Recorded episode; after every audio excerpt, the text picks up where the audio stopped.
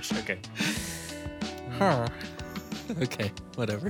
That's going to be the intro. No. well, whatever, fine. All right. It's currently 42 degrees outside and feels like 41. Exciting. That is exciting. And the swing set is nice. Oh, I'm going to go out there after this. After this? Yeah. Gross. So today we have basically Nothing. We're just going to sit here and listen to Minecraft villager sounds. yeah, let's do it. Huh. I'm just kidding. yeah, let's let's not let's not do that. Um, yeah, we have a few things we wanted to talk about today. Um, I actually do have follow up. So I don't remember how many episodes ago I was talking about my grandpa, I think, and the John Birch Society and conservatism in general. So I decided, uh, it, it, I mean, it's been part of my reading list for a while to read the Blue Book, which is the John Birch Society Blue Book manual. It's like their um, if they were a religion, it's their Bible, right? So it's the thing they give every new member and all that. So I decided to buy it on Kindle and I just read it. And um this came on by I decided to read it next after finishing all a bunch of my sister's books um, because I had a conversation with my dad about the John Birch Society because my grandpa died when I was six years old, so I I only know what I know from him because of reading journals and other personal history stuff. He, uh, my dad, said that my grandpa never actually joined the society. Um, I wasn't sure if he did or not. I can't remember if I said he did or not. I just knew he liked them. Um, so what my dad said is he actually thought they were a bunch of idiots, um, which is interesting. Uh, he said that he would never have joined them because they're stupid. And I'm like, okay, that conflicts with stuff that I've read my grandpa write. Because my grandpa has everything that I've read that he talked about the John Birch Society has been positive. And then I realized um, their philosophy, some of it, is very on point. Like um, just anti-communism, why communism is literally the pits, and and a bunch of other stuff is on point. The issue is after starting this book, I now think they're a bunch of idiots too. So if you read the Wikipedia page, it's actually really negative. It's it calls them like far right extremists and a bunch of um, what's the term? Like alt right, like white supremacist sort of stuff. Like it's it's very negative, and most of that's not true. Um, their book, reading it, literally their like course of like what their beliefs are, is just anti-communism in general, and freedom is better. And the const- they were constitutionists. Um, they were individualists, not communalists. so is this society like still around? Can you still join it or what? Yes, technically yes. They still have chapters and stuff. For some reason, this is sounding kind of Masony. Masonite, Yeah, a little bit, yeah. Um, like a Freemason. it's not quite so religious. I mean, Freemasons aren't super. They have their weird ceremonies and stuff, um, but this they don't. The, the John Birch Society doesn't really have ceremonies or anything like that. It's it's mostly just a coalition of freethinkers that try to influence public opinion um, to be anti-communist. Here's the thing, though: the reason why they're idiots is because they believe people and people who promulgate promulgate however you say that word, um, communist ideas are the source of the issue and not the ideas themselves. Whereas most other people believe it's the theory that is cancer, not the people. And so if you get rid of the people, the theory will continue to plague humanity. And I think that's the intelligent thing. That's what my grandpa believed. That's the ideas that are important, not the not the people. So you get rid of the people like the John Birch Society wants to do, and it will just keep coming back because it's a result of ignorance and a bad reading of history or a neglectful reading of history. Yeah. So Makes sense. so yeah, um, so far I'm actually having a hard time reading the book because now that I have a some somewhat kind of bad opinion of them, it's really boring. Especially since their book is a transcript of a presentation from 1958, and it has some interesting stuff. I read about three pages of it today, and it was talking about um, the Soviets' rise to power and how they were coming, f- like how they were solidifying control over Eastern Europe. It was interesting. Um, a little bit of history, but um, overall, the John Birch Society is a waste of time. It also probably doesn't help that their president of the society is 83 years old, Whoa. and I'm pretty sure he doesn't do anything. Pretty sure like none of them do anything. So when did it start? It was formed in 62, I believe. So who's the leader?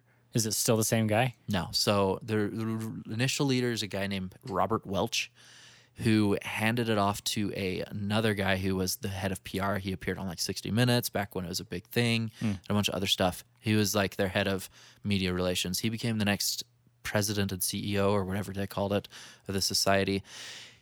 He um, was about 80, maybe it's like 78, when one of the board members staged a coup and took over.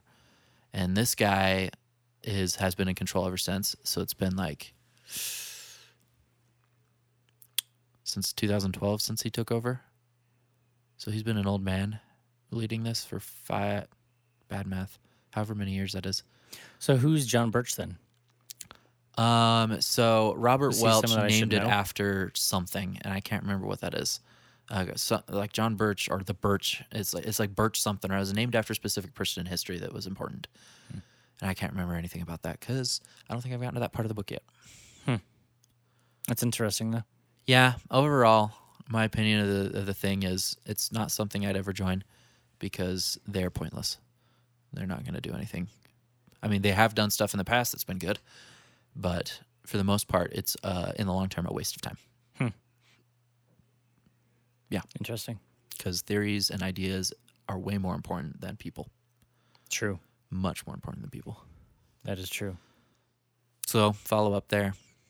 Nice. Yeah. So, um, you didn't have anything you wanted to talk about? Any mini topics? Um. No, not really. Okay. Yeah. Well, um, I wanted to talk about the American chestnut tree for a little bit because woodworking, and I'm actually pretty bummed out about it. So, this is actually something interesting I came across a while ago because I was watching a YouTuber. Um, I, what's his name? I'm trying to remember if it's Third Coast Craftsman. I think that's who it is. Third Coast Craftsman, awesome YouTuber that does a lot of handwork um, woodworking. He made he carved a wooden spoon from the critically endangered American chestnut tree.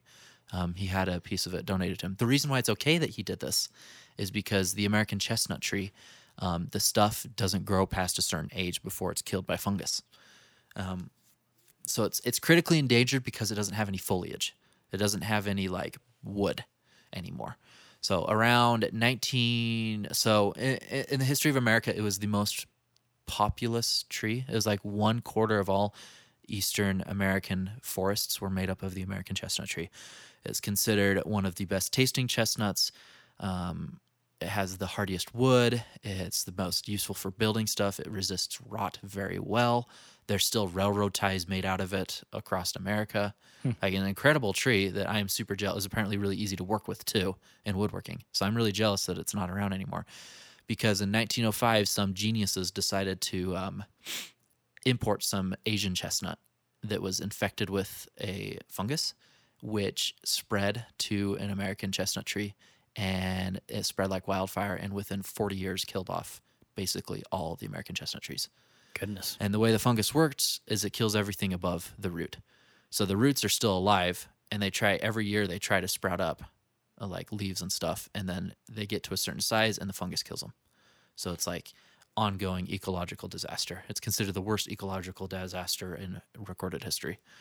So there's they're still around then. I'm They're assuming? still around. Um, there's actually a couple foundations that have done some cool stuff. So there's one that has about a hundred American chestnut tree orchard, hundred strong, that is hybridized in a way to make it immune to the fungus, kind of like the Asian tree is.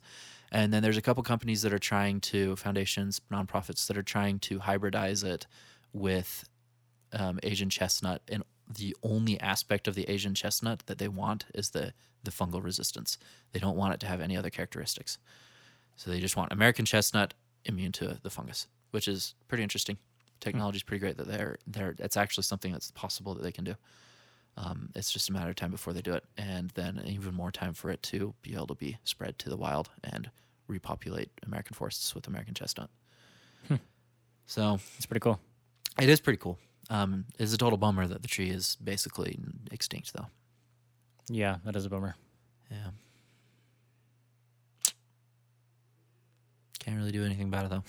At least I can't, other than whine that I don't get to be a true American and, and work wood like a pioneer. Build railroad ties in our backyard. Just kidding. Make furniture out of railroad ties. That would actually be pretty cool. Is that everything you had on that? Yeah, that's a. I just wanted to give. Yeah, I just wanted to give a short little mention about it because I think it's it's something I'd never heard of before, and it's like a major piece of American history, Hmm. like a major piece of American history. Let me say that one more time for effect. A major piece of American history. That's awesome. Well, I think that's all of our topics, right? Uh, yeah, because we wanted to. Yeah. Your turn to monologue. Okay, so the next thing we wanted to do was to discuss uh, a book. Last time we mentioned, Was this part of Volumes on the Mode? I I don't think so. Yeah, I think can't either. remember. Um, but we mentioned that we would that we were reading a book called "Many Are Called But Few Are Chosen," and then also 1984. So we have both finished both books. Um, today we are going to be talking about "Many Are Called, Few Were Chosen," and then some point in the future. yeah, and then some point in the future, probably next episode, maybe two episodes or so, uh, we will discuss 1984. So if you haven't read it, you should read it because that one's a story and Much more palatable. and much more spoil. Well, I wouldn't really call it palatable. Yeah, that one's pretty depressing. It's really depressing. If you're into tragedies, no, sorry, spoilers. I mean, the genre is Yeah, it's like dystopian future. dystopian. Okay, uh, so the, what we've decided to do since this book has literally so many quotes, like like so many good quotes. there's so much amazing information in this book, we decided that we would uh, distill it down. We have three quotes each, ish. ish, give or take, depending on if we have the same quote, um, and just things that we wanted to discuss and talk about uh, within the book. Um, and if that piques your interest, then I would highly suggest reading it because there's a lot of really good information in there. Fantastic. Highly recommend it. I think it's actually probably on my top five books that people and especially members of the church should read. Yeah. So I guess I will kick things off. Yeah. go for it. Um, so I have a paper version.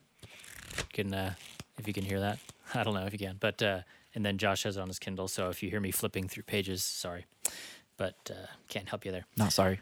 So the first thing I kind of wanted to to discuss was his idea of freedom because when I went into this book, I didn't I was kind of hesitant on what I thought freedom was. I think I've may have talked about this before. Um like what freedom is, um kind of the definition. Cuz like for me, I'm pretty pretty dang conservative, you know, almost libertarian at this point. And, you know, especially libertarians, it's all about like freeness, everything, you know, you'd be able to do anything you want, blah, blah, blah, as long as it's not infringing on other people's rights, blah, blah, blah, you should be able to do whatever you want. Um, but then you have things like uh, the whole thing, like a couple weeks ago or months ago, we talked about like the, f- um, it being uh, legal for women to go around shirtless. Oh yeah, that was was that last Um, episode or the episode before? I can't remember. I think it was two episodes ago. I can't remember. One of those. Yeah. Um, and so, but I like on one point, I s- totally support being free, but at the other, the other side of it, I don't love that, that it's now legal or was, I don't know if what's It's now not illegal. Yes. Yeah. Um, to do that. And so I kind of had the idea or the kind of the thought question going into this book on what is freedom. So he gives a, an initial definition at the beginning uh, of ch- uh, beginning of chapter two, which is literally called freedom, its ultimate meaning. And uh, he's, he defines it as freedom can be defined as the power and opportunity to accomplish one's goals. Yeah. And I was like, oh, that makes so much sense. Uh, because I don't know, like it's I mean, it's I not mean if so you much make it, if you think about it, like the power and opportunity to accomplish one's goals, like opportunity, I find is the interesting um, fulcrum or hinge or whatever you want to say and of that like phrase. Like it, it makes sense because I don't know, opportunity is is um, we're not free to go to the sun because we die because we don't have the opportunity to survive it, right? So we're, we don't have that freedom, and so it make like that makes perfect logical sense that it's the opportunity and power to accomplish Yeah. our goals. Yeah. And so it kind of put it in perspective that it's not freedom to do whatever the heck we want, but the freedom to, or the opportunity, I guess, and power to, to do like to accomplish what we want to accomplish. And uh, also, as a side note, I watched a video on the difference between uh, conservatives and libertarians.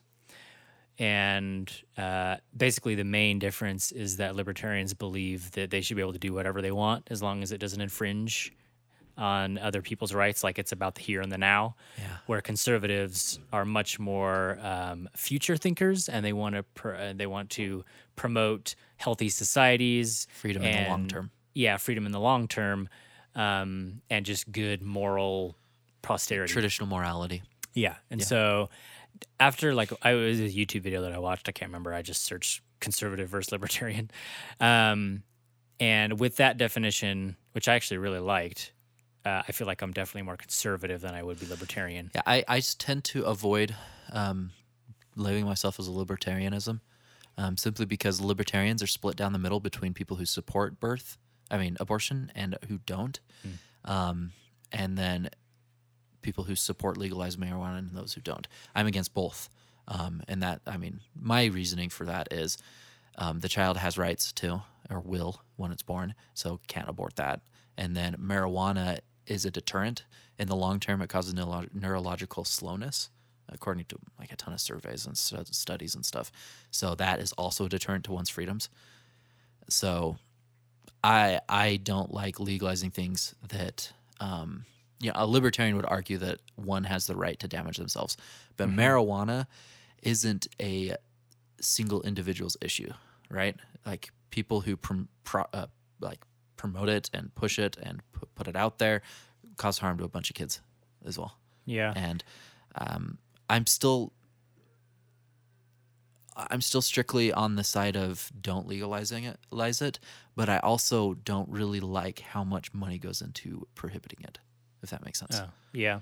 Um, I think it would be much more worthwhile to pull all money from that and put it into prohibiting alcohol, because alcohol causes way worse things. True. But But at the same that time, be- that was tried before and did not go very it well. failed miserably. Miserably, yeah. But might as well try it again next year is the 20s. Let's do it every hundred years. yeah. Oh, gosh. um, yeah. So, getting back on the freedom topic. Um, Sorry. No, that's fine. Um, at the very end of that chapter, so he, he goes along the, the in the chapter with the premise that that's what the definition of freedom is. Um, and then at the very end, he kind of changes the definition Just a bit. um, just a bit, and he he now defines it as freedom is the power and opportunity to affect the freedom of others. So That's the same thing. I'm just curious what your thoughts are on that, like the Um, differences. The differences are. I don't really see a difference in them, per se. Um, accomplishing your own goals like that, that kind of ignores the effect that those goals might have on other people. Mm-hmm. But at the same time, it makes sense though, because if your goals would affect other people, that means you also have the power and opportunity to restrict freedom, if that makes sense. Yeah. So, being the most free you can possibly be means you're in all all power, right? And so, like you think of God, God is the most free person. He is the most free individual because he has all power and all knowledge. So he's capable of doing literally anything, including restricting our freedoms. And so that that in that sense, it makes perfect sense. If that makes sense. Yeah. I still haven't completely grasped the idea of it. Like, I still need to think about it a little more. Because his first definition about, like, being able to basically accomplish your goals makes sense to me. Um, but it seems it seems a little bit more like an add-on to say that it's to um, the opportunity to affect the freedom of others because it seems like it's not complete. And i don't know It's not. i don't know why i feel Um, like that but it feels like that definition his latter definition just isn't a complete thought yet. It's more of a little piece of the puzzle It's a piece of the puzzle, and I, I think I, I know why it's a, only a piece of the puzzle, and that's because if there's only one person alive, literally only one person, no other individual, hmm. that meaning is that definition is meaningless. yeah that's true So, whereas the first definition still stands, like having the power and opportunity to do accomplish your goals. If you are the sole entity in existence, there you go. yeah But at the same time, oh, I just had another thought. If you're the sole entity in existence, that means that there's nothing else but you. Hmm. Philosophizing here. Um, that means that um, you don't have the power opportunity to accomplish your goals. Because what if your goals involve using something else, uh, some other entity? true So can't have. or trying to um dang it dang it this is the this is the time where i insert some witty comment some big brain stuff. So yeah, some witty comment that of some activity that requires two people. So that's basically the end of mine, uh, or my first one. Um, What's your first one?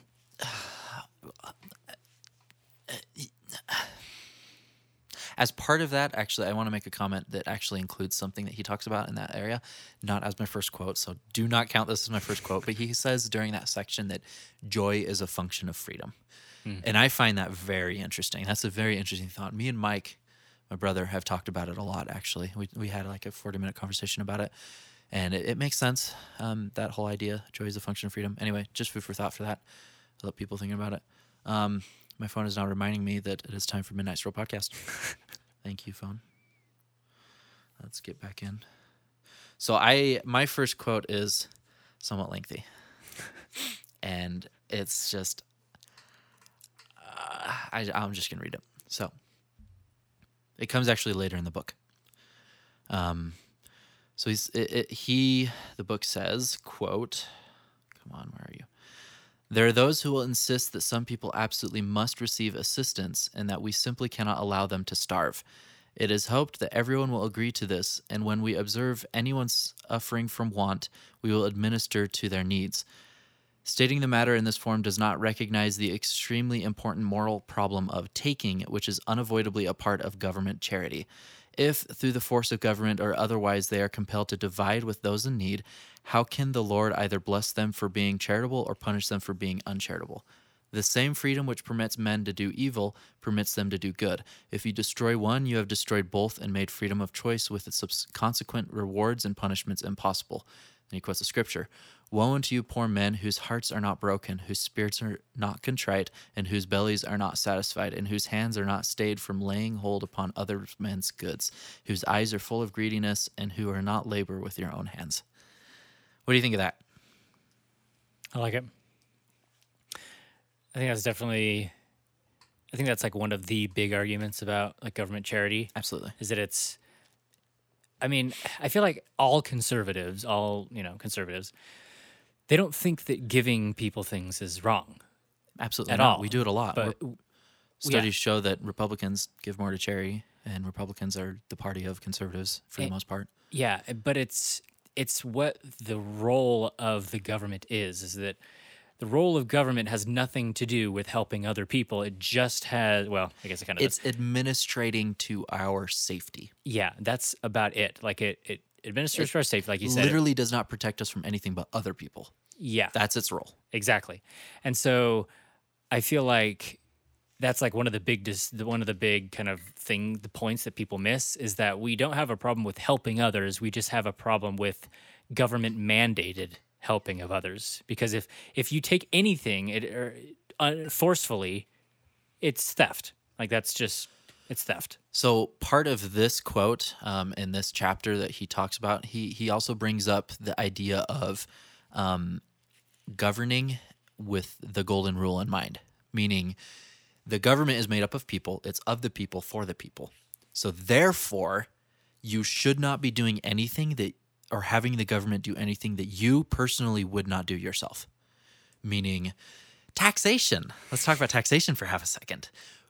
If you're building a road and you mean for everyone to use it, what right do you have to walk up to your neighbor and demand he pay you to help build it? Like none. You have no right to any of his property, none whatsoever. And he has no right to any of yours, and he has no right to use your road. But, you know, that's why we're okay like conservatives in general, we're okay with road taxation because it's it's an agreement from everyone to use something. And I think that's fine. I think that's great. Same with like public police departments, public fire, like that is a as long as we have private versions of those same things, I am content.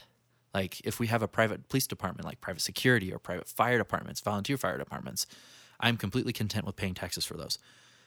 It's the second they become a monopoly and turn to trash like USPS Mm-hmm. that I ha- start having issues. Even though, as we discussed private pre- previously, the USPS is technically in the Constitution. I have a problem with it because it's effectively a monopoly. It's sliding away from one as it goes because of UPS and all that, and uh, are getting their own infrastructure and stuff set up. and even Amazon, Even Amazon packages. itself, literally itself. Um, so I'm I'm like okay with that because there are mostly private versions of that, but I like. What was my train of thought going? It, it's the idea that um, um, you have no right to expect other people to do something you want, and just because you put an entity between you and that person called the government does not mean it's automatically right. Yeah, that actually fits into my next quote. Okay. Do you have anything else on that? Should we move on? Um, Can we continue? I did want to mention, I think, um, let's see. Um, the the whole idea. Um, I don't know how much I want to talk about it, but the whole idea that um, if you don't have the opportunity or the freedom to give to people, um, you then, or if you're forced to give to people, you you don't get either the blessings or the failures, or the the damnations Hmm. associated with not doing that. oh yeah. Um, I think that's an interesting idea that we could potentially talk about. I don't know if I want to talk about it right now though, but that that that, that whole quote about um, uh, there's so many different ideas in there, but the the whole government charity thing like that. Yeah. Yeah. Yeah, we're good. Uh, so the next quote that I had kind of leads right into that one. It says, The actions of government are the actions of men, performed by men at the command of men, and someone is going to be held morally accountable for every act performed in the name of government. In a republic such as ours, that someone is everyone, everyone who sanctions the act. I love that. I have never th- made that connection before, but if you vote for something that has an ill effect on someone that is You're morally is morally wrong to God, you are accountable to God for that because you put your vote in to have that happen. Which makes the idea of voting for someone Terrifying. way scarier. It is. It is like seriously. Like this is why the church every single election cycle sends out a letter saying, "Look into things, study it out, learn who you're voting for, and vote for them, and get out there and vote. It's your civic duty." It's because we have a moral obligation to God to keep society good, to to uphold good people and good values and good morals and good good. Yeah. And so when we neglect the civic side of doing that, it's a huge it unbalances our life immensely. It also shows just our, uh, like going along with you, like if you don't vote or, or don't, you know, participate in, in the political uh, discourse, that it's almost like you're saying that you're or that you're ungrateful for the Constitution that God has given us. You know, Liter- the yeah. Doctrine and Covenant says multiple times that the Is inspired Constitution God. was Yeah. inspired of God. It was given to us by God, and if we are just completely letting, just uninterested in the effect of laws and the, the, the effect of people and what they will do to the Constitution, what they'll do with the Constitution, it's kind of a little bit like a slap in the face. True. Like, hey, we don't really find this that important. And so, Um, it, I, I think I kind of feel bad for this. This is kind of something I've always believed ever since I was a teenager that people that don't care about politics are generally speaking people I don't want to be around. If that makes sense. Um, I don't think we share the same moral morals or the same standards, and like I, I hate to to like generalize people so um, critically um, by saying that, but it it it still is there to a degree. Like people who completely neglect their the politics simply because oh I hate politics. Why would I waste my time with that? Fail to see the reason why. Like on my mission, I came to realize that that I don't separate politics and religion. They are one and the same because they both are questions of morality, right? So you know, whenever I, when I was on my mission and I had people ask me how I was politically, um, like especially Germans who I knew were just fishing to find out if I was a conservative so they could bash me. Um, I would I would I'd respond with, um, so like you're asking if I'm like Republican or, or conservative or Democrat or something like that, and they'd be like, yeah, yeah, and I'd be like, okay, well my political beliefs are religious. That's what I'd say. I'd be like, I have religious political beliefs. I don't separate my religion and my politics. Hmm. And people would be like, okay, I can respect that. Your personal beliefs are there. I'm like, okay, great. So if I had literally just said I'm a Republican, you would have bashed me. Like it's it's it, it bothers me when people separate and compartmentalize their religion from their politics because they are both the same. They're just a secular system. Politics is a secular system for morality, and religion is a spiritual system for morality. Yeah. And I like I had never really had that thought or was introduced to that idea until like we started chatting and having conversations and I realized like that's why you're so political. Yeah. And it's been slowly growing on me and I I'm starting to think you're right. Like I'm not 100% there yet, but I'm just like, man, most of the time I'm just like I think he's right. Um, but one of the things that um, I think that people like for me persuasive. yeah, seriously. I never like.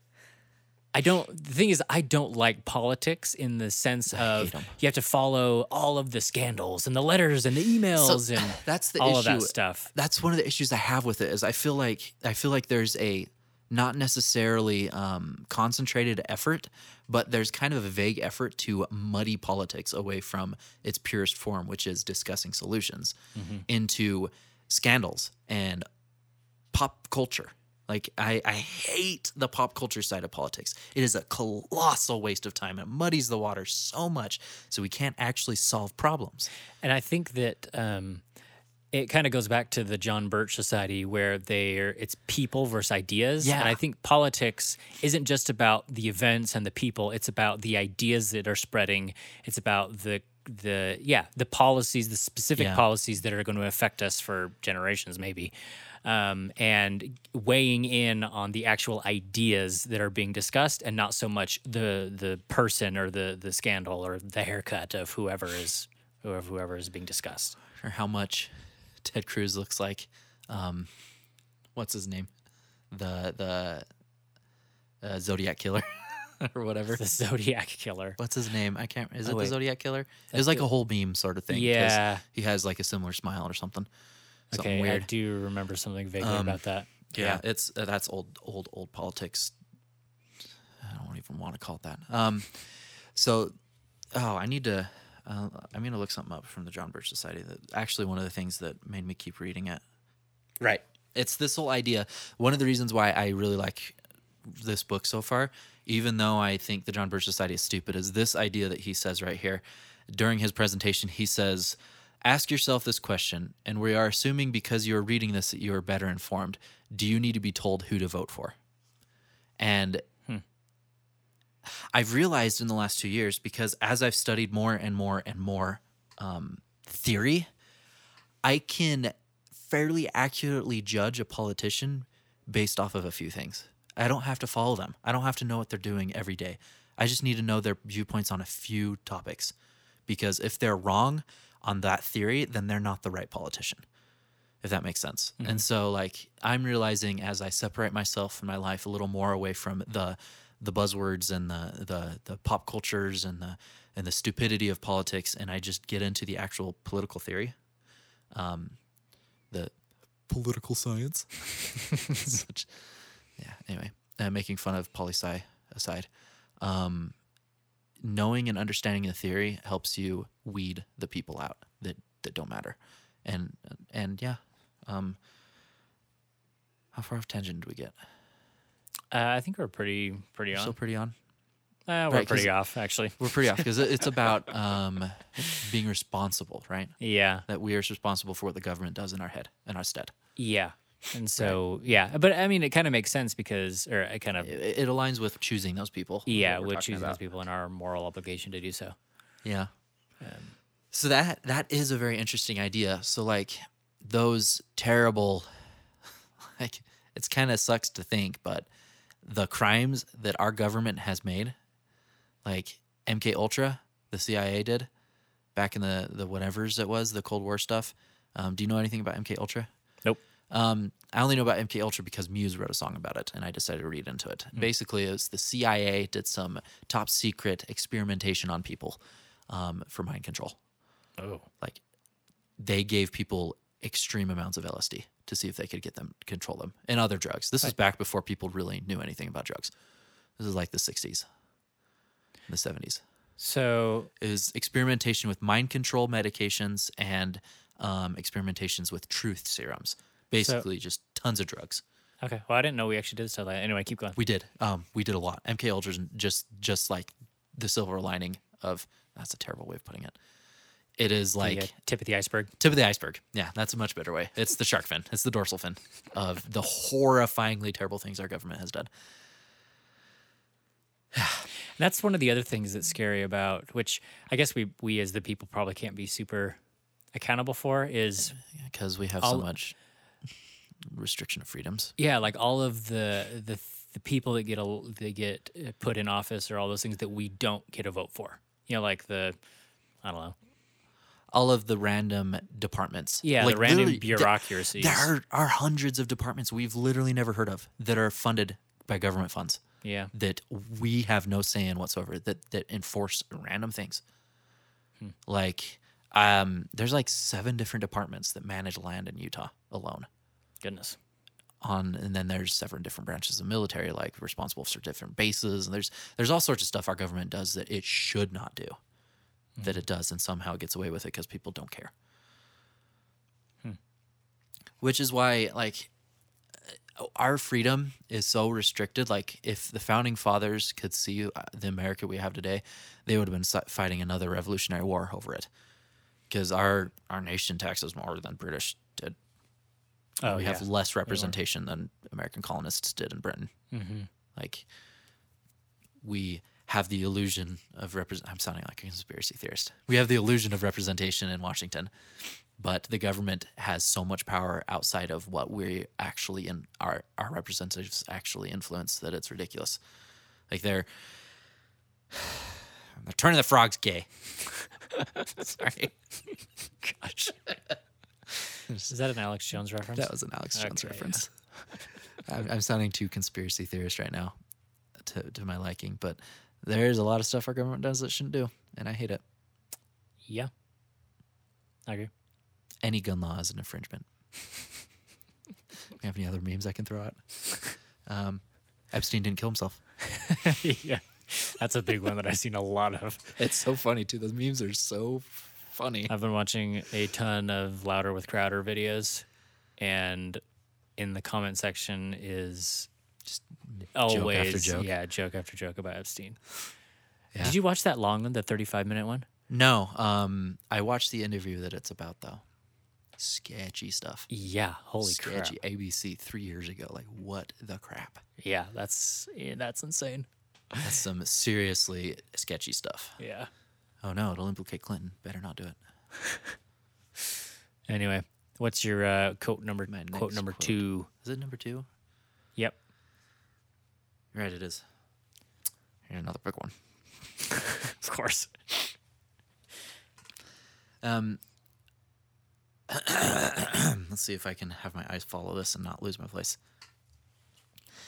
Still, others argue that open competition in their field should be prohibited because if this were not done, the unlearned, the unskilled, and the inexperienced would be serving the public. But this argument assumes it is possible to classify men into two groups the qualified and the unqualified. Is this assumption valid? Let us investigate the matter by first observing that no one is perfect. There never was and there never will be a professional or businessman who could not benefit from more knowledge, training, experience, skill, and better facilities with which to serve the public. This fact must be faced. There are not two groups of men, the qualified and the unqualified. There is only one group, and every member of it is unqualified to some extent.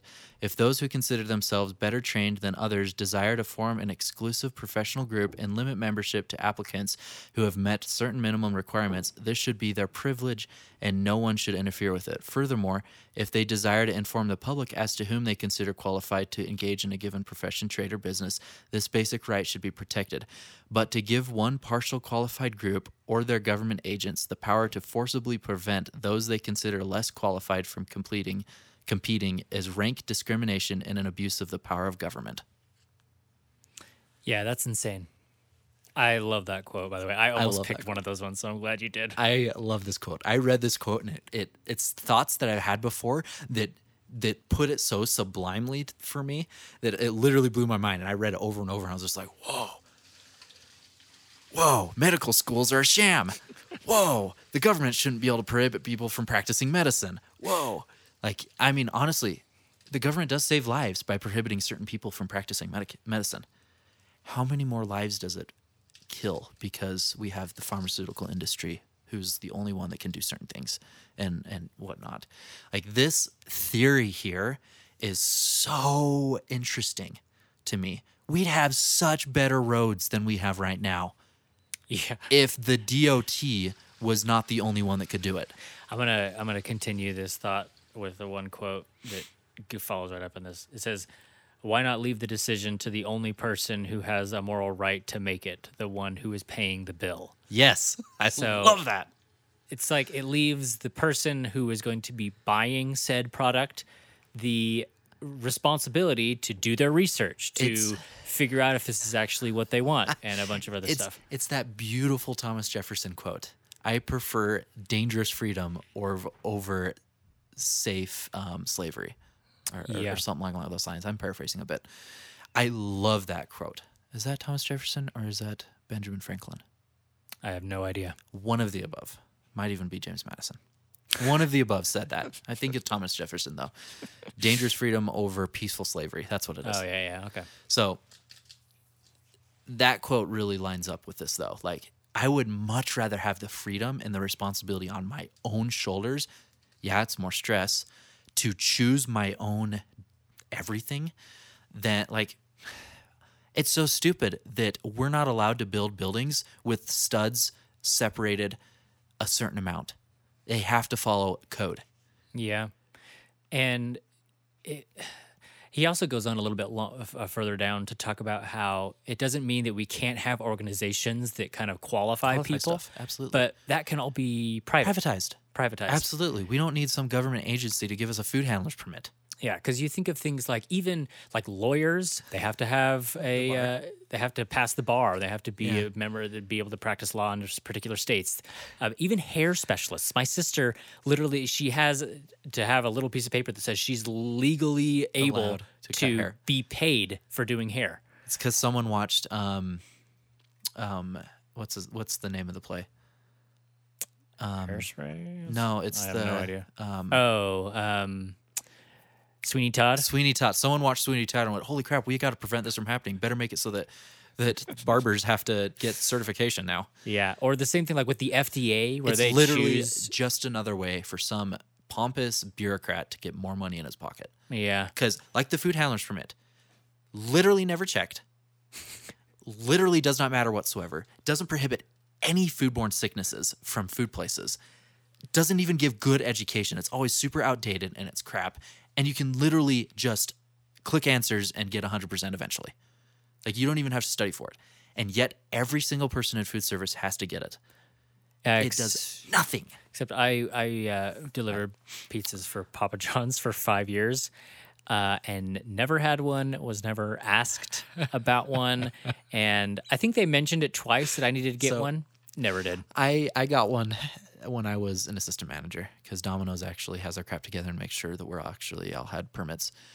Um, Papa John's though, I worked there for three years and never got one. I was told I had to get one, and when I didn't get one, I I forgot. Like I forgot to do it, and I went to work my first day, and the manager's just like, "Oh yeah, um, you don't have one yet? Okay, just get it this week, and tell me when you get it."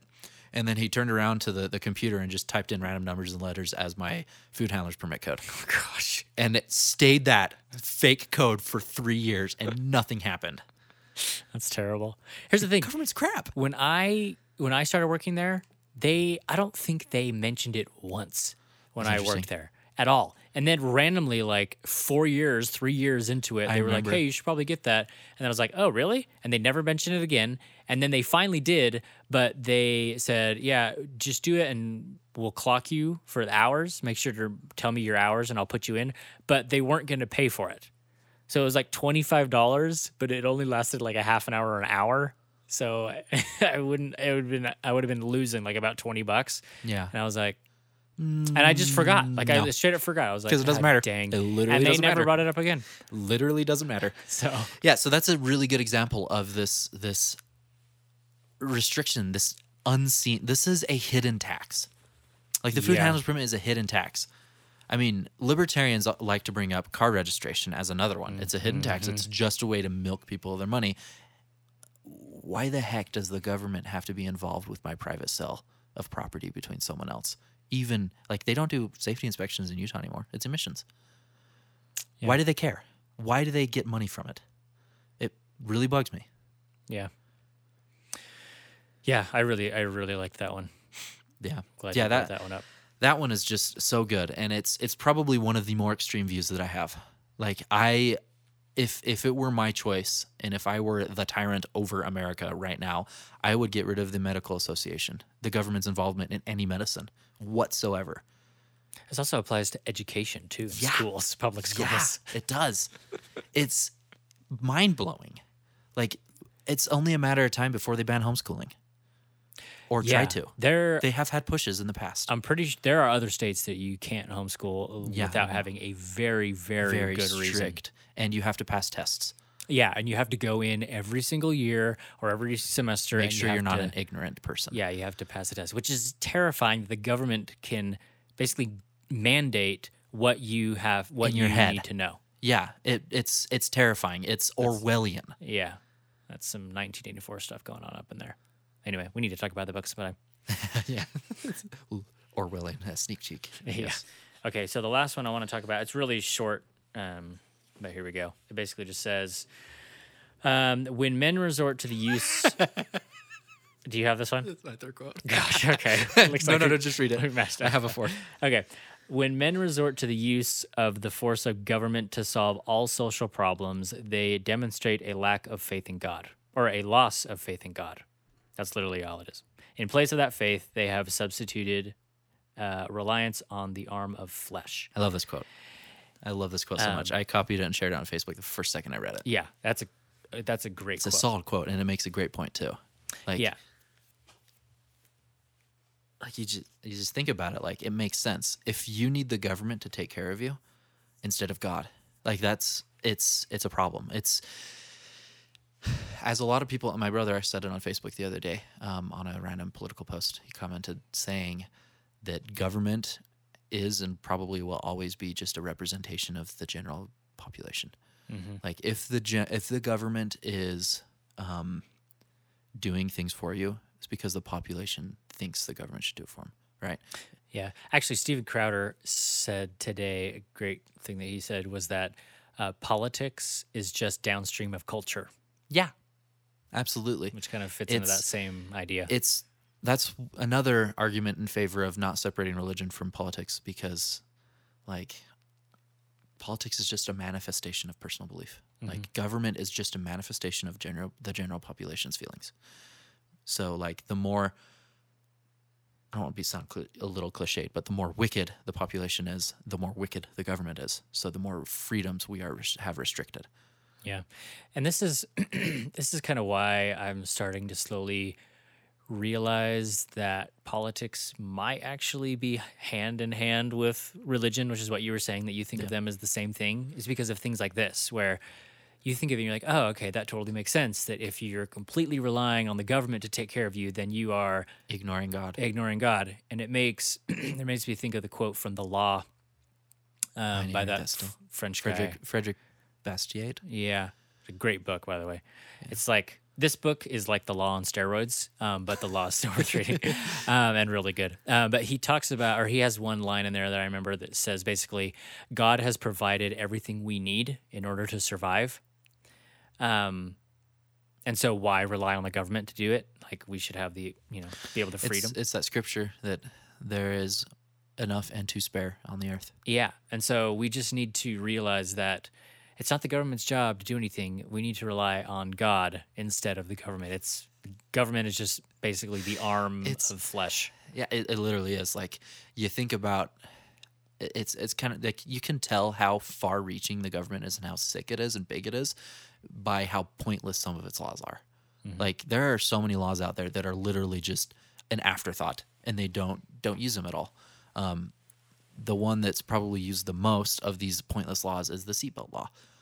Why Yeah, on yeah. earth is it a law that I put my seatbelt on? Who cares? Like my family cares if I'm safe. I care if I'm safe. Why does the government care? They want my revenue. They want my money. Mm-hmm. Like the only reason why they would like the government would care about a single citizen's life is because they want to suck it dry. They want to keep them alive to be the matrix for them, like to power their bureaucratic mess. Turn the frogs gay. Gosh, feeling like conspiracy guy. That's the problem with with some of of these beliefs. Is I like these beliefs. Like we have like theory behind it. We have reasons why we believe it. But when you get to the nitty gritties of things, like the seatbelt law and why we oppose it, the average person would think we're insane. Like, why wouldn't you want that to be required? Mm-hmm. Like, you want people to kill themselves? You want people to die? Like, that's a terrible thing to want. Like, that argument, though, like, really ignores the whole question of why does the government get to have a say in that? Like, Yeah. who's, why does he get to determine what I do? And I think that's I think that's one of the things that I've realized as we've had discussions and I've been reading more political books is like before I ever really studied politics, I had beliefs about laws. Like I was I've always been a conservative, but as I've thought more about it, I think why am I conservative? Why do I disagree with this? Why do I agree with that? And it's helped like kind of boil my thoughts down and, you know, helped me reason through the reasons why I believe certain things. And I don't know. I don't think I don't think any of us are crazy. I just think a lot of people haven't done that. They haven't sat They down and haven't actually sat down thought through every issue. Like Yeah. if you actually think about it, like why can the government should the government be able to penalize me for not wearing my personal seatbelt? I think it's it's the whole cons- conservative mentality of long term thinking. If you're thinking in the long term, you're thinking in the past long term as well. So mm. like, why is the government changing from the past to the future and being more restrictive?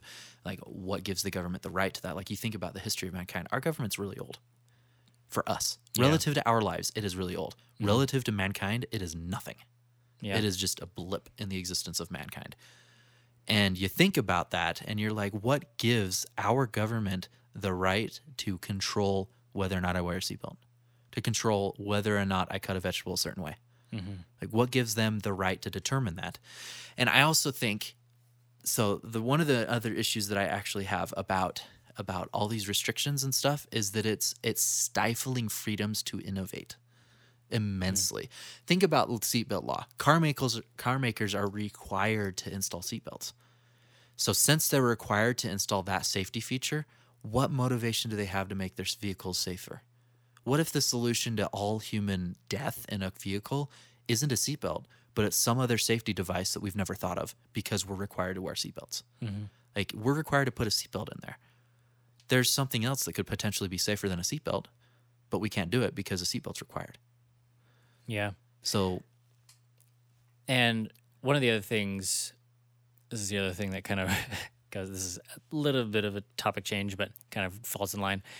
Um, yeah, so just about the government mandating certain things.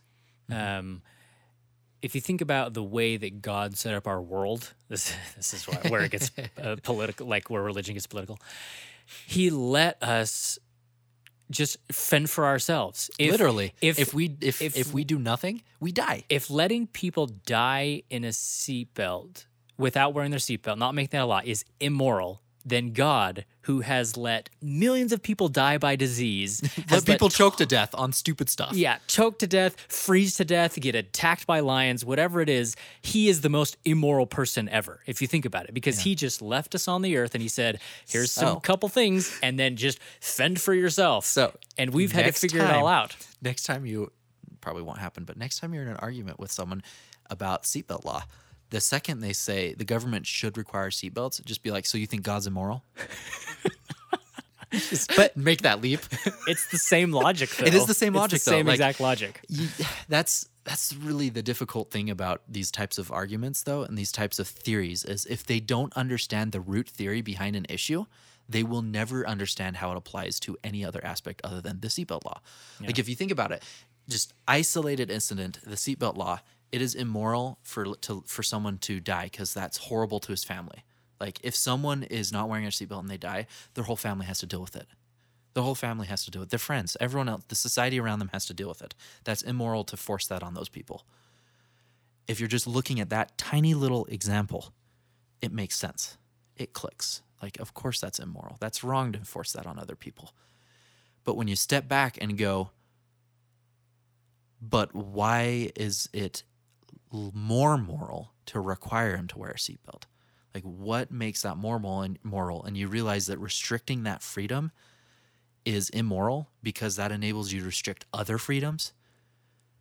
And you have to restrict other freedoms to enforce that freedom. Like the freedom of car makers to make cars the way they want. Like seatbelt laws require them to install seatbelts.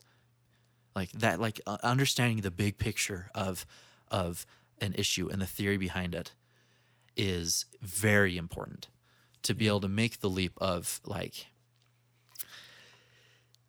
realizing that your argument about whether or not someone should be able to fend for themselves, whether or not them die, like dying is not immoral. The act of death is not immoral. It's forcing that on someone else and allowing, like, murder by omission does not exist. Oh, yeah. It's it is not a thing. Mm-hmm. Like murder requires a commission act. So, it's it's it's it's a case in point sort of thing. Like,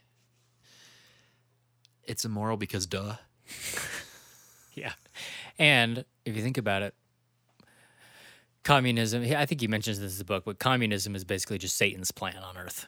Yeah, It's government, it's government mandated Satan's plan. it's that's what socialism and, and these huge governments, it's all just the it connection between socialism and communism. uh, My favorite quote quote about that is, "Communism is, um, commu- I mean, socialism is just communism by vote. yeah. Like, democratic socialism is just communism by vote. Yeah. Like all these stupid labels that they throw on it to make it not seem like Satan's plan. It's still just at the root. When you understand the theory, it's still just Satan's plan. It's Yeah. still just losing, removing someone's agency in some way. anyway. So what's your third quote? My that was my third quote. But my, oh, you're right. What's your fourth quote? my fourth quote is um, a quote by Heber J. Grant that was quoted in the book. Um, I love this. So Heber J. Grant said, who is a prophet, right? Which one? He was the one before President Lee or McKay. The one before McKay, right? I cannot remember. What's that song? Um, let's see. Joseph Smith, then Brigham Young, John Taylor was. I'm just kidding. just Just that go and sing the whole song. Okay, so Heber J. Grant. This we feel we can definitely say that unless the people of America forsake the sins and the errors, eh, political and otherwise, of which they are now guilty and return to the practice of the great fundamental principles of Christianity and of constitutional government, there will be no exaltation for them spiritually, and politically we shall lose our liberty and free institutions. We believe that our real threat comes from within and not from without, and it comes from the underlying spirit common to Nazism, fascism, and communism, namely the spirit which would array class against class, which would set up a socialistic state of some sort, which would rob the people of the liberties which we possess under the Constitution and would set up such a reign of terror as exists now in many parts of Europe. Wow. Yeah, that was pretty, pretty freaking potent. Um, man, I'm really bummed we don't have conference talks like this. I know. like throwing, I mean, we're in an international church now, and I think part of the restoration is realizing that um, teaching purely anti evils is not as good as teaching goods.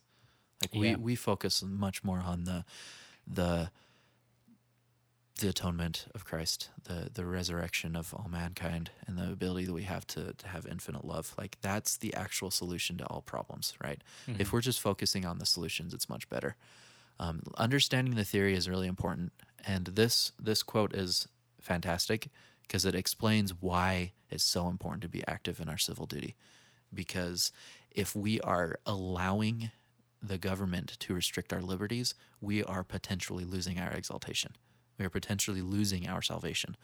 And it's because this theory that he brings up in the book over and over again that we are responsible for what the government does in our name. Mm-hmm. And I really like this quote. It's it's so powerful. It's so just in your face, direct, blunt, and some would say loveless, I guess, because it's it's very justice minded, not mercy minded. Um, but it involves mercy as well because he brings up how to solve it. Yeah. I think a lot of it is that about the whole mercy justice thing that the laws need to be just, but the people can be merciful. Yeah. Not so you don't you don't you don't make the laws merciful because then it's chaos. Yeah. You let the laws be laws and then you let people within those laws be merciful. Judges. It's Yeah. the same thing. It's the same thing with Christ. We needed to be perfect to return to heaven. We all failed, and therefore the We law is just. We all failed. We're but all going to be miserable. in except- that. That's the law. That's the scaffolding there. But then in the scaffolding, God provided a savior, which can A save us staircase all. up the scaffolding. And it's the same exact thing. Like the law has not changed. We still need to be perfect to enter the presence of God, but we are given a savior to help us get there. to join with someone who is infinitely perfect. Yeah. Therefore, our finite imperfection is swallowed up in his infinite perfection, and we become perfect because of that joint. Yeah. So it's- Contract. it's, the same thing with with government. Is that it's not saying that we should be merciful or merciless. Merciless. we shouldn't be merciless, but our laws should be just. Our laws should be perfect, and the people should be merciful. It's it's it's the the reason why our country has gotten to the point it is because it was founded by imperfect men. Imperfect men cannot create a perfect system. And so naturally, because a perfect system cannot be corrupted, um, we'll never have it until Christ comes again. Yeah. So our responsibility is then to come as close to that as we can come and then allow God's judgment to determine to make up for those injustices. He brings it up in the book, I think, talking about how like what do you do about someone who um, uses this freedom that the government allows and does terrible things with it. Like, how do you allow justice to affect him? Like the government. I think the example he gives is related to swindling or something like that. Oh. Like if someone leaves a life of debauchery and swindles other people out of their money constantly, if he's doing it through dishonest practices and it's not necessarily infringing on other people's rights, with this theory of this book, he would have every right to do that for his entire life and he would never be brought to quote unquote justice. And that's because it would be better to allow God's justice to affect him than an unjust government and political system to affect him and an innocent person. Yeah. And I think that's part of the reason why it's so hard for me or other people like Yeah. to talk about politics is because like as the more and more I've learned about politics, the more and more it's intertwined itself with religion. And it's so hard to tell people like, oh, but why should we let people die? It's like because there's an afterlife. Like it's Yes. you can't really like eternal perspective. That's it's hard to say look at the internal perspective if every the majority of people don't believe in god or believe don't believe in god enough to strongly believe in an afterlife or a final judgment or whatever that's one of I think the fundamental disagreements that I will have with a lot of people forever is that um, when you get down to that ethical dilemma of do you it's it's it's brought up in um, the most prevalent example. I don't know if I'm pretty sure it got it came up in ethics class, ethics and values class in college. But it also this is an ethical dilemma that's brought up in um, the Stormlight Archive by Brandon Sanderson. Um, it's the idea that you have three people, one of them is guilty and two of them are innocent. Do you enact a law that kills all three? Because they're all accused of the same crime and it's impossible to prove any which one of them is guilty or any of them is innocent? Or do you allow the guilty man to go free in order to save the innocent? And I am of the opinion that it is better to allow the guilty man to go free than to kill an innocent person. You should allow the justice of God to take care of the guilty party mm-hmm. r- because it is so much worse to be responsible and have the blood on your hands of an innocent person. I would much rather allow a guilty person free and let God deal with him than have an innocent person's blood on my hands. yeah And you might argue that that guilty person will then go get kill more people and that blood will be on my hands because I allowed that to happen. But it's still not my actions that are doing that. I am not committing murder. Like I, if I kill an innocent person, I am committing murder. yeah but that that guy's the one committing the murder. He's literally committing the murder. So it's the justice in the afterlife will be met. Like justice cannot go unmet. Like it's justice. So yeah, that like that idea. Um, we're way off tangent here, aren't we? yeah Yeah, but it's a good discussion. The idea, though, that that it is better to have a law that um, takes care of the guilty party. I feel like our government is that way a lot. It is better to allow innocent people to be affected as long as the guilty party is brought to justice. that's basically all But of it's our laws all of our really, laws. but a lot of them A lot of them, yeah, especially dealing with things c- completely unrelated to um, anything at all, like the seatbelt law. And There's just no guilty party there. taxation taxation in and general. Yeah. Um, so there is one thing about this quote, bringing it back, that I want to um, talk about a little bit, and that's his idea that the spirit of which would array class against class, like the philosophy behind. So he brings up socialism, Nazism, fascism, and communism. The spirit of which would array class against class. You think about capitalism, which is the antithesis of these political systems. Capitalism is the idea that an individual person cannot do or have anything happen to him without agreeing to it. So you purchase something, both parties must agree to that purchase. But the systems of fascism, Nazism, socialism, communism, those array class against class in that um, the government has a say. And so the government, which is the higher class, it is the entity of the government, the class of the government, is pitted against that of the consumer. Like, it's interesting. Like that. What do you think of that idea? can you read the quote one more time The whole quote, or just that? just section? that one So he says,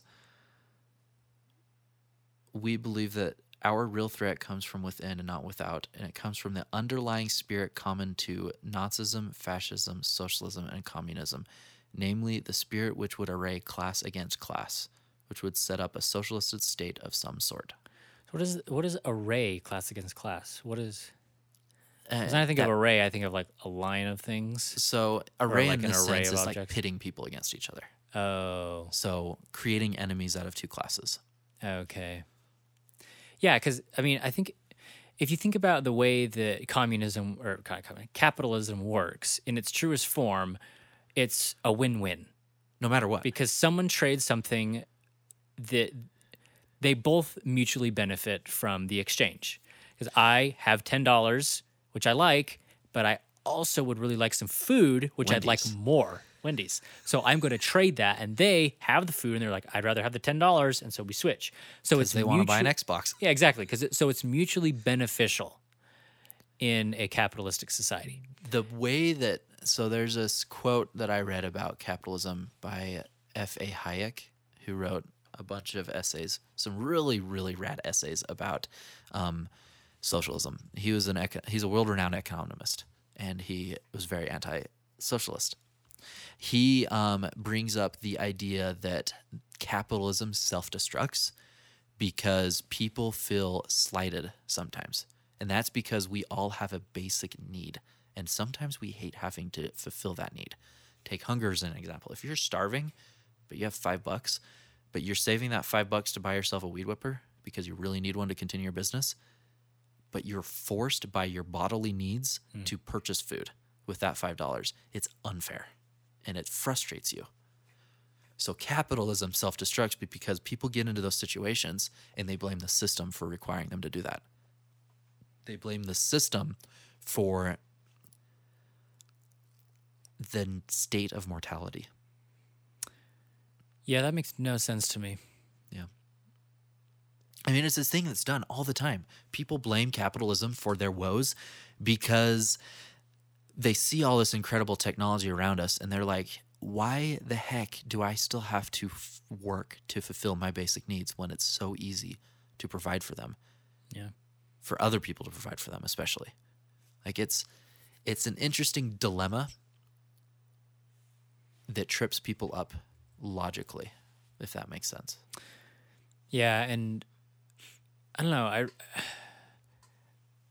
I just really don't understand that like why that would be unfair. I, I don't know. To me, it just seems like it's just like life. The harder you work, like not mortality, just our existence. yeah, just back in the day. You think of like Adam and Eve or like people way back in the day, where like if you don't work, you don't do something, you're just gonna die. It- it's just. I mean, th- those are facts. Like, is it unfair? Are you gonna s- regulate and uh, bureaucratize nature? You can't. And it's the same type of thing where com or capitalism more in more.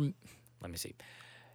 Mimics nature and just the way our universe works uh, more closely than any other method. Yeah. It's the perfect system for imperfect people. Yeah. And the reason why it's that way, um, reason why it's so good for us is because of our individual liberties. Like, if we have a basic human right uh, to be able to say what we want, capitalism allows that because you need to be able to say what you want in order to get what you want.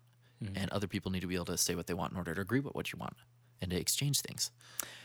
I think this is kind of me shooting off the cuff here, but I think that people, the people who really fight against capitalism, really think that it's unfair that we have billionaires. It's unfair that people are starving while other people are super rich and driving Lamborghinis and whatever, have helicopter pads, as AOC mentioned a while ago. Um, it's that people are just uncomfortable with the idea that they might just be a little bit mediocre And they might just fail. and they might just fail.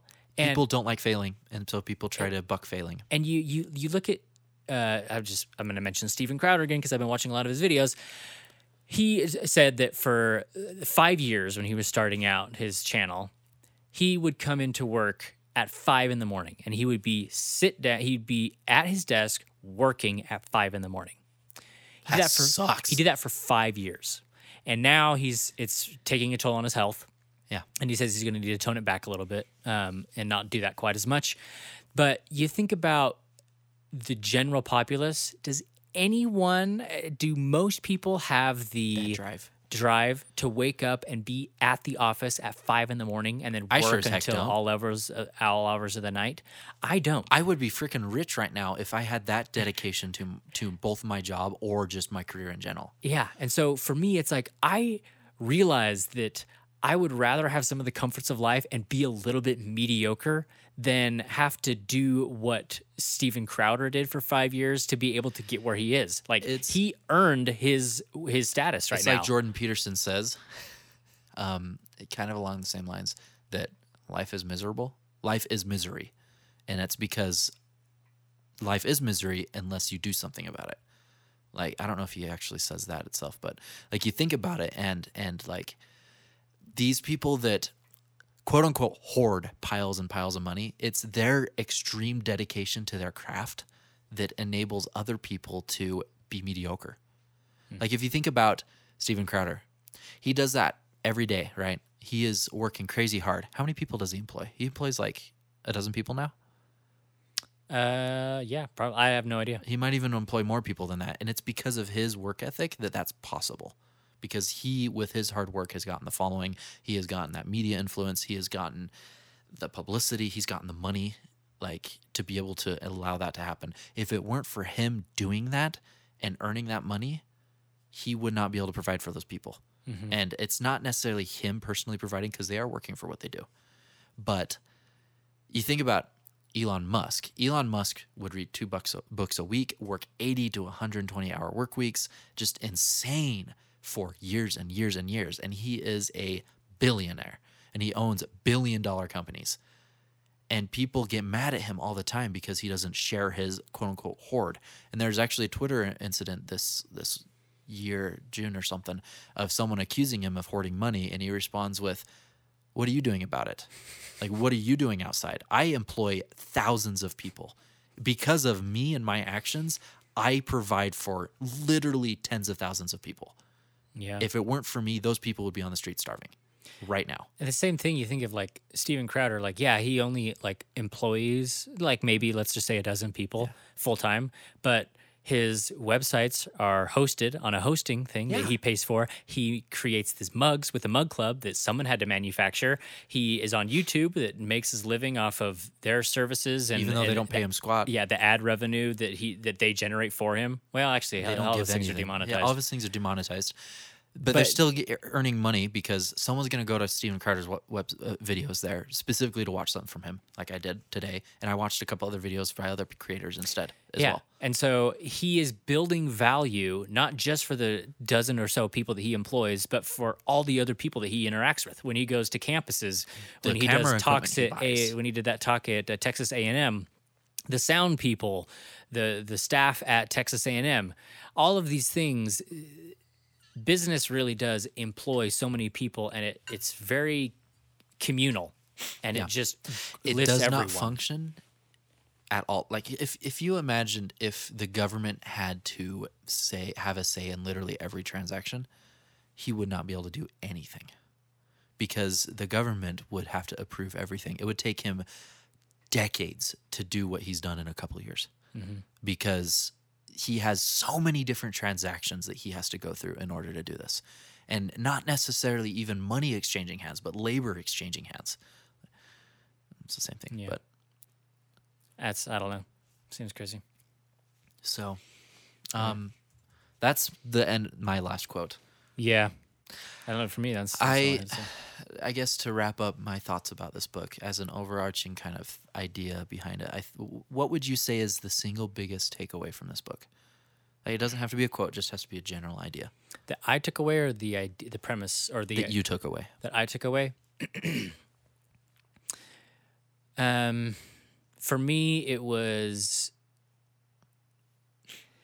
it was the moral obligation that I have to make sure that the laws and things that our society that our government does are in line with what I believe.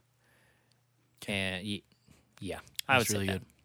good. Um, I'd say I had two types of takeaways, like two takeaways of two different types. And the first takeaway is yeah, like a better understanding of my responsibility and why I am held accountable for the government's actions. I love that it is is taught through that. The next one is the next takeaway is a theoretical takeaway. It's the, an idea, a philosophical takeaway. Um, understanding and knowing why the government shouldn't have a say in certification. It's something new that I learned. Um, it's an idea that's kind of floated in my head before, but I'd never been able to really put or nail down why I disliked having to get like certified for things, bar exams, medical board, things like that. Why it bothered me. I never really understood why it bothered me. The government was was in control of that. Now I have a concrete reason as to why I dislike it, and that's that's a good philosophical takeaway. Yeah. I, the other one, actually, I have one more.